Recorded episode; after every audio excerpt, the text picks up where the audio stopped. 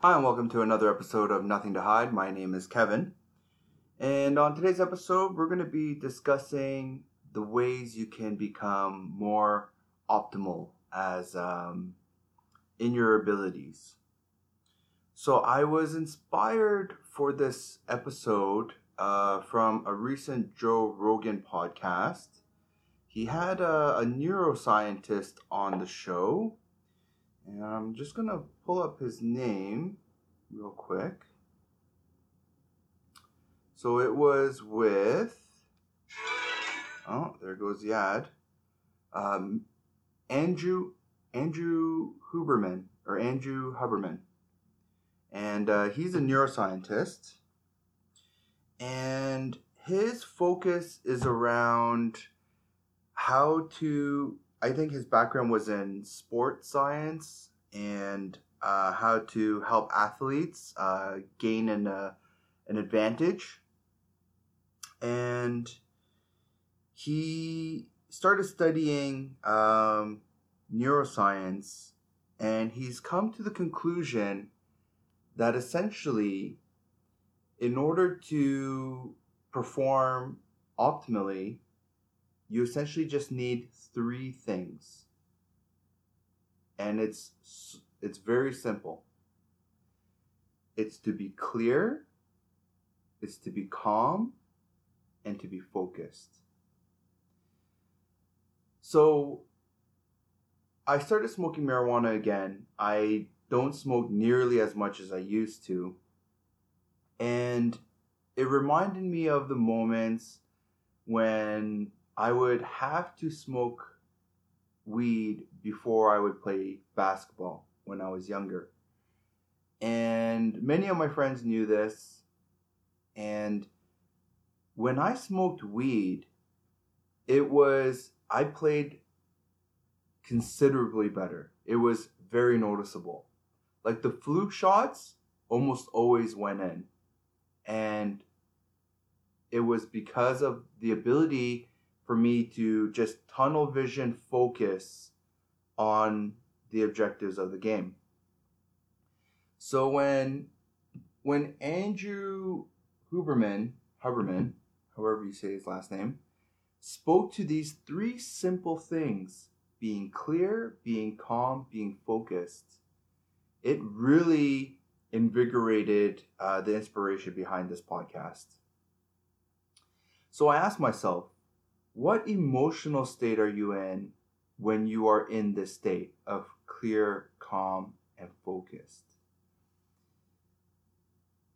That coupled with uh, sleep measurement, so uh, sleep will allow an individual to be at their, for the most part, their optimal um, brain function. Clearly, I am not clear, calm, and focused because I can't get the words out of my mouth. Anyways, um, so all of this clear, calm, focused, and getting enough sleep so you could so your brain can perform optimally which then um, cascades to all the different components of peak performance is mindset what type of mindset do you have before engaging in a competition before engaging in physical activity before playing a sport or studying for an exam. And that mindset needs to be clear, calm, focused. You need to have enough rest. And I would add a second, second, uh, one, one additional thing, not a second thing, one additional thing, which would be to be positive. So, the strongest drive of neuroplasticity is focus. So, neuroplasticity is your brain's uh, ability to, to communicate through the various highways, the neural highways in your brain, to achieve focus. and um, so a few tests that he did to uh, determine this and study this is he induced patients uh, that were under stress to determine duration, path, and outcome.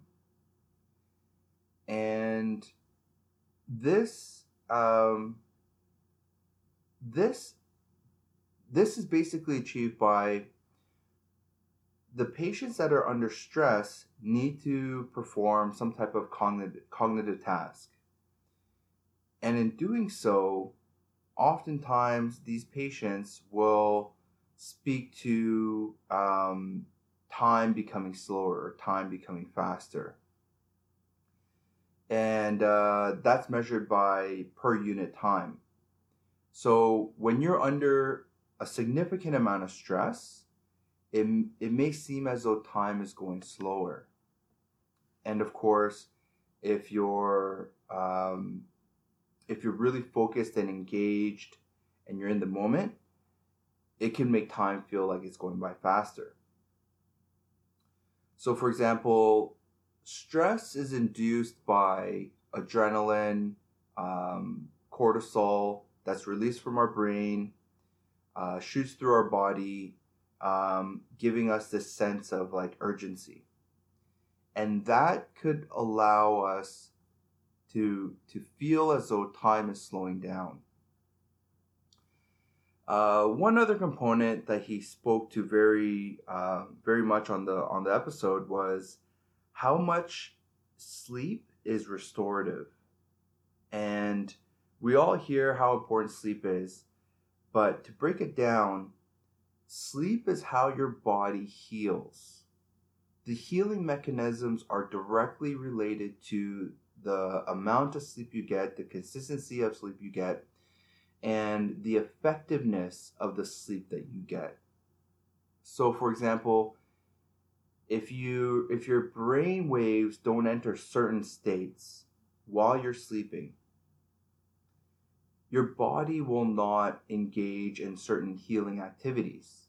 So if you're if you're not able to enter deep sleep or um, REM sleep, um, or or the various stages and their cycles, you you you won't you won't receive the benefits that will allow you to um, live your life optimally. So, high level of focus and engagement um, with a degree of intensity will allow your brain to be at its most uh, plastic. So, one aspect that I don't necessarily agree with um, from Andrew Huberman is that there's a certain degree of stress that you need to be in in order to sustain this high level of neuroplasticity in your brain to allow you to stay in this um, very focused state. I believe that by dwelling in a certain state, I believe in balance. And um, from the books that I've read, from the spiritual side and the science side that I've engaged in, it all comes down to balance. And if you stay in a state of distress, I believe for prolonged periods of time, it could work against you. It's almost like overworking an engine or overworking um, a CPU. It's going to burn out, right? And I, I, I believe that can be um, shared in an example by way of people that experience PTSD or people that experience CTE that are that are in a state with constant adrenaline and cortisol flowing through their veins and in a state of fight and flight for so long their brain can't sustain that that pressure so, uh, what other points do I have here? Acetylcholine is modulated at the base of the brain and is plentiful as a child but reduced to almost nothing as an adult. So, acetylcholine is, from what I understand, uh, a chemical that's um, that we produce in our body um, and uh, appears as though it's controlled at the base of the brain and is just constantly shooting out as a child. And that's associated with learning, how effectively you learn. Andrew Huberman goes on to state that that chemical, acetylcholine, is reduced to almost nothing as an adult. Hence why we see children able to absorb and learn information like a sponge, and adults take a little bit more time to pick things up. So he goes on to say and and suggest that engaging in a in a certain degree of urgency prior to learning could allow one to focus and learn and potentially modulate or induce that acetylcholine so that you're able to absorb the information far better than someone that is not in an urgent state. He goes on to say that there are um, outside chemicals that can potentially induce um, acetylcholine or the receptors in the brain to start engaging or firing a little bit faster. And that can be said for caffeine, possibly nicotine, um, and other, um, I guess you could say, uppers. These chemicals that are considered like uppers have been known to trigger plasticity in your brain. Um, that hence why we all know someone that can't really start his or her day unless they have that first cup of joe, that cup of coffee. Change in strength of connections of neurons determine higher performance.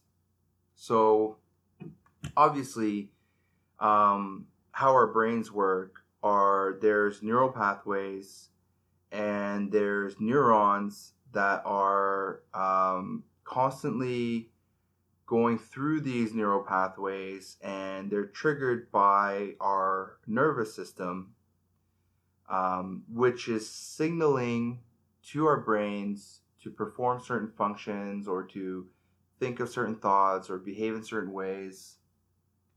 And so it is suggested that how well these neurons um, travel through these neural pathways and the strength of the, the highways themselves will determine higher performance.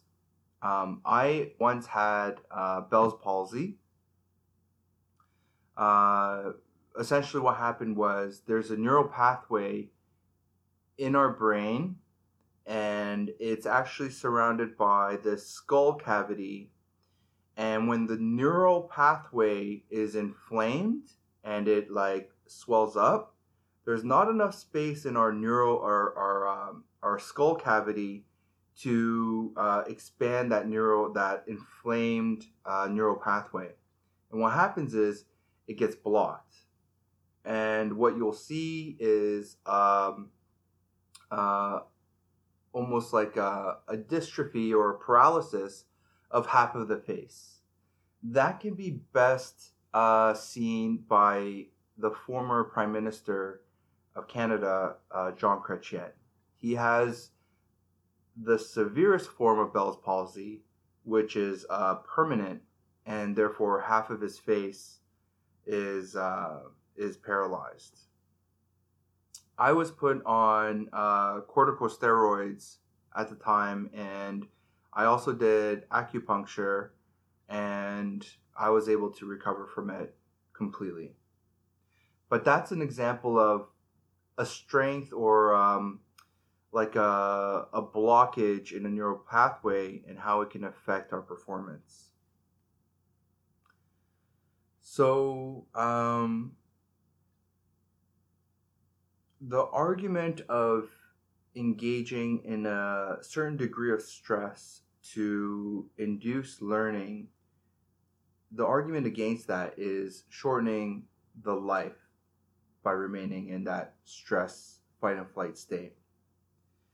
Um, he also went on to speak about how children learn, and they learn through play. Dopamine is not just for uh, rewards. So children, when they play, they have um, they're in a state that is induced by the chemical dopamine, which is often associated with our reward system in our brain. But Andrew goes on to speak about how dopamine is not just rewards, it's also released when you feel like you're on the right path.